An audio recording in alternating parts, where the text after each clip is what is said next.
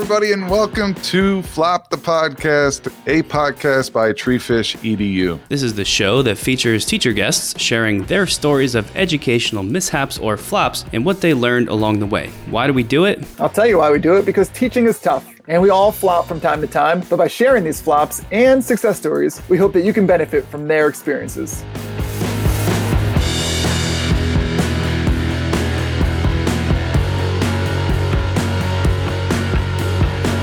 In today's episode, I sat down with Rochelle Dene Poth. She's a world language teacher, an author, and a podcaster from Western Pennsylvania. We talked a lot about assessments and how the practice of assessing students has changed from the in classroom assessments to the remote or virtual learning assessments. We talked about some best practices and we also talked about how we could leverage educational technology, EdTech, in the remote space to get the most out of our students. Now that the stage has been set, let's get into today's Flop the Podcast episode with guest Rochelle Dene Poth.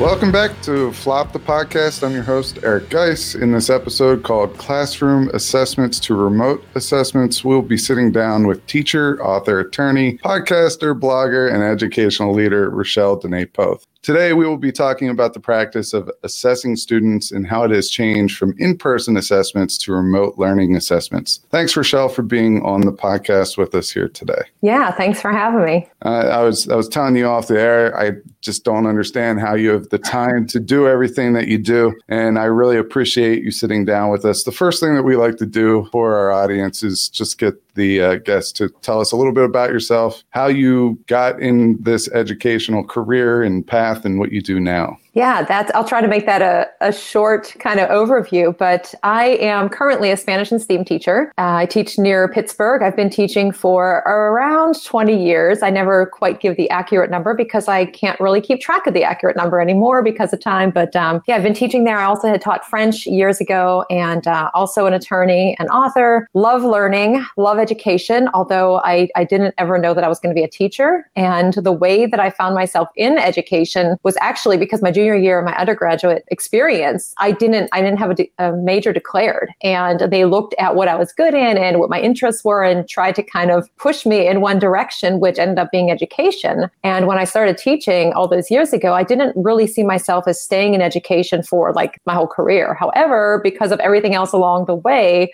I'm still here. And um, because of those experiences, like going to law school, that's definitely what helped to kind of bring me back in and really help me to find my true passion for teaching. That's awesome. I could just picture yourself in uh, class teaching and, you know, some kid saying something and you yelling, I object. I don't know why, but that always comes to mind.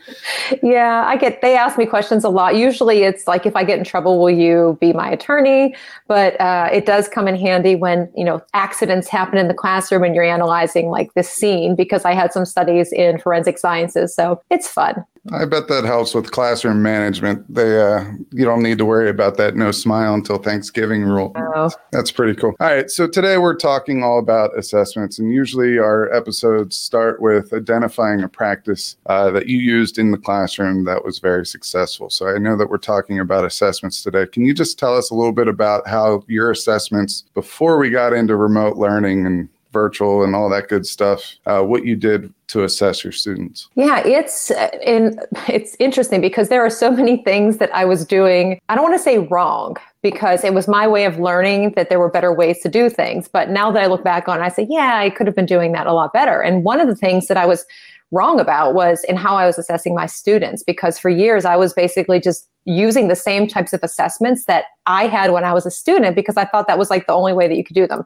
Had to be a test, had to be a project, you know, that's the way it was. But then over the years, thankfully by connecting and, you know, all these different communities that we have to learn from, I realized, okay, it doesn't have to be this tangible like test paper format. It's just anything, a quick interaction with students, observations, all of those different things in class. And so in the real physical classroom, once I got rid of the rows of desks in my room, I really felt like uh, after years of you know working through this, I really felt like I was better able to assess and understand where my students were in their learning process because of that. Because I got rid of the stand in the front of the room, talk at them, use all the same methods, pa- papers and everything like that because I could really interact with them each every single day in that 42 minute period of time. I mean, we could do so many things just because we're all together. Now, flash forward to remote, totally wasn't the same experience at all. So, I, I, really like what you were talking about with the flexible seating. It sounds like it's flexible seating in your classrooms and how you identify that there are a lot of different types of assessments. So,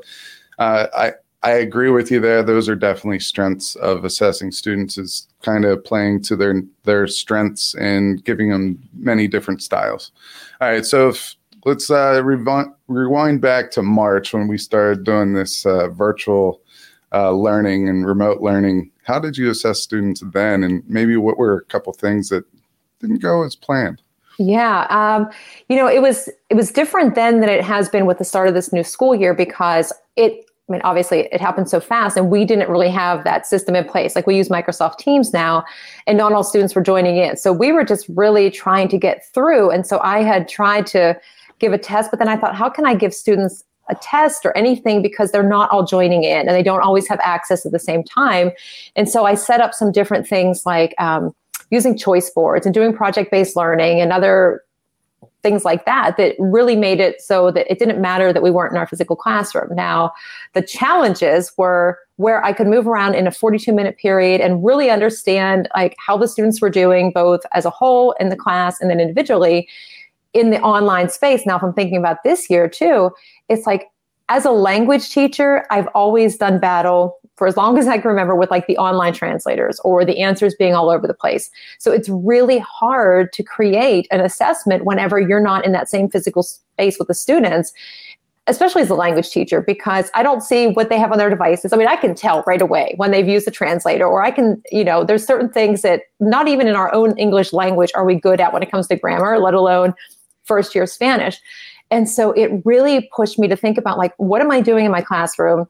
And why, you know, I can't do the same things that I was doing. So how can I kind of defeat that tendency because it comes from their nervousness about getting the answers wrong. And so what can I do to kind of help them realize, okay, I don't want, you know, you can make mistakes. I said, I can help you learn if I see the mistakes that you're making. But if it's a translator, like I can't work with a translator. And um, so it has been a, a, a, struggle. I mean, that has definitely, I've racked my brain so many times, even with things like project based learning or doing projects that people recommend, which are great ideas.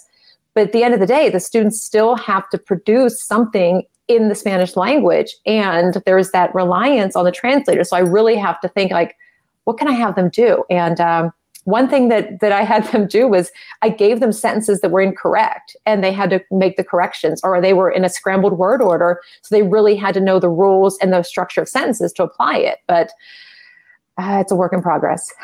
Uh, well I think you hit a key word there and that's applying their knowledge. A lot of times teachers I, I see it every day where we're still trying to push out these multiple choice assessments and they can look everything up but if you push out an assessment that has them apply something, you know, that goes a lot further in this type of a space. All right, so we identified a couple of the the flops, so to say. I mean, everyone's going through these flops. Yeah. What have what have you done now to try to better your practice and make turn the flops into strengths? Well, the first thing that I did is I, I, spent some time looking at the online translators and acknowledging the websites that have answers to all of the textbooks and workbooks and, and that, and showing the students, okay, like this is fine. If you need an answer and you want to compare, okay, but know how to actually use the tools that are out there. Like, if, yeah, answers are all over the internet, but we still need to know how to apply the knowledge if we're in a conversation with somebody. I said, or later on in life, you might end up being a Spanish teacher. And of course, they roll their eyes at that. But I say, I took French in high school. I would have never thought I'd be a teacher, let alone a Spanish teacher. Like I initially started teaching French, but then over the years, we went down to just two language teachers. So I've been doing all Spanish.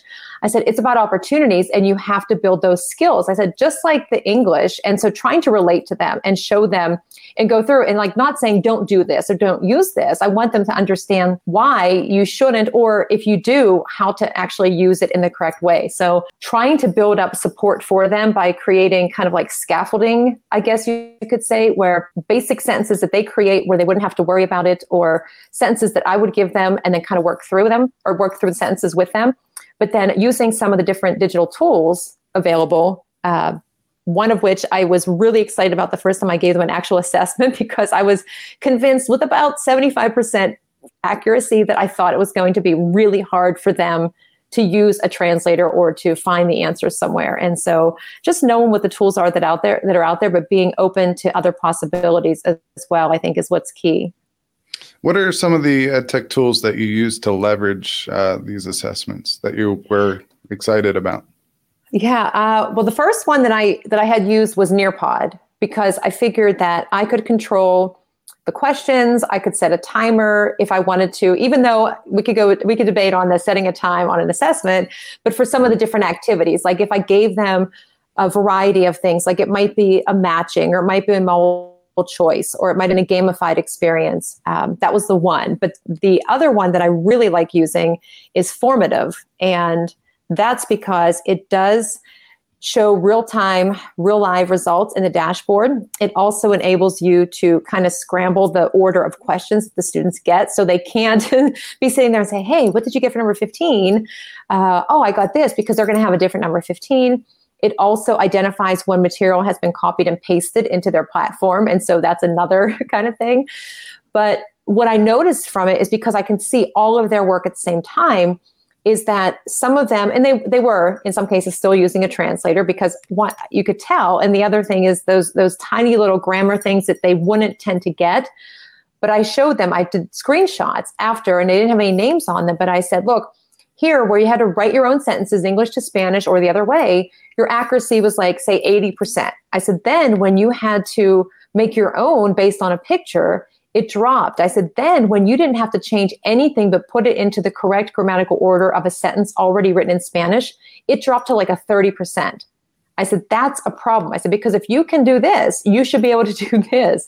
And so that helped me to try to think, okay, what can I do differently to really help them build those skills and understand them? So it's creating those opportunities, like I said, where I'm giving them the verbs that are conjugated, I'm asking them to put them in the right order, but then also asking them to explain why that's the case and, and not just, here's the answer, move on. But like, why is that the answer? And I think that's important too, finding ways to do that. I think to start a little bit further back in this question, you provided a lot of real world experience and real world ties there. You're showing them why it's important to be able to do that. I think that is a key factor. I love Nearpod. I'm not as familiar with uh, formative, but I love the fact that you could see whether they copy and paste that in. So I think just knowing about some of these ed tech tools that we could leverage uh, to remote and maybe even hybrid learning, I think that is definitely something that we could take away from this episode. All right. I know it's short, quick, and to the point, but I want to thank you for being on uh, the podcast today. And I want to encourage everybody out there to go follow some of your work. You're absolutely amazing. Make sure that you go on to Twitter and Instagram. You could follow Rochelle at R. Dene 915. You could uh, go on Facebook and find her there. I will have that link in the show notes.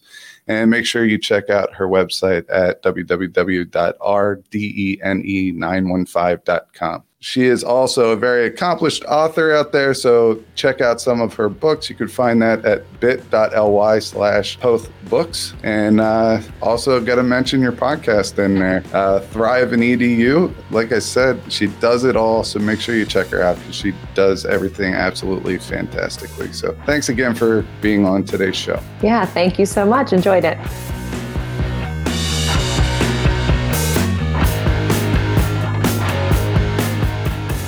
Thanks for listening to Flop the Podcast by Treefish EDU. Remember to check out our next episode on any platform for podcasts or on the Treefish EDU YouTube channel. You can learn more about our virtual and in person PD offerings at treefishedu.com. And be sure to follow us on Twitter at treefishedu and sign up for our newsletter at treefishedu.com.